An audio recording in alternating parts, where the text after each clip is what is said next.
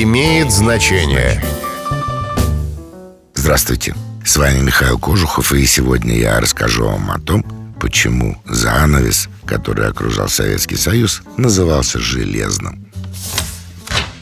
Живем как за железным занавесом.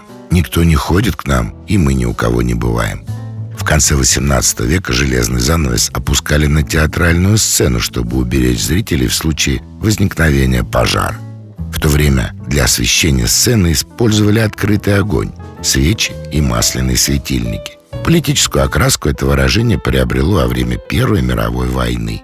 23 декабря 1919 года Жорж Клемансо заявил во французской палате депутатов «Мы желаем поставить вокруг большевизма железный занавес, чтобы впредь не разрушать цивилизованную Европу.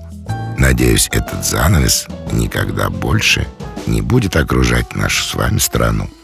До встречи. С вами был Михаил Кожухов. Имеет значение.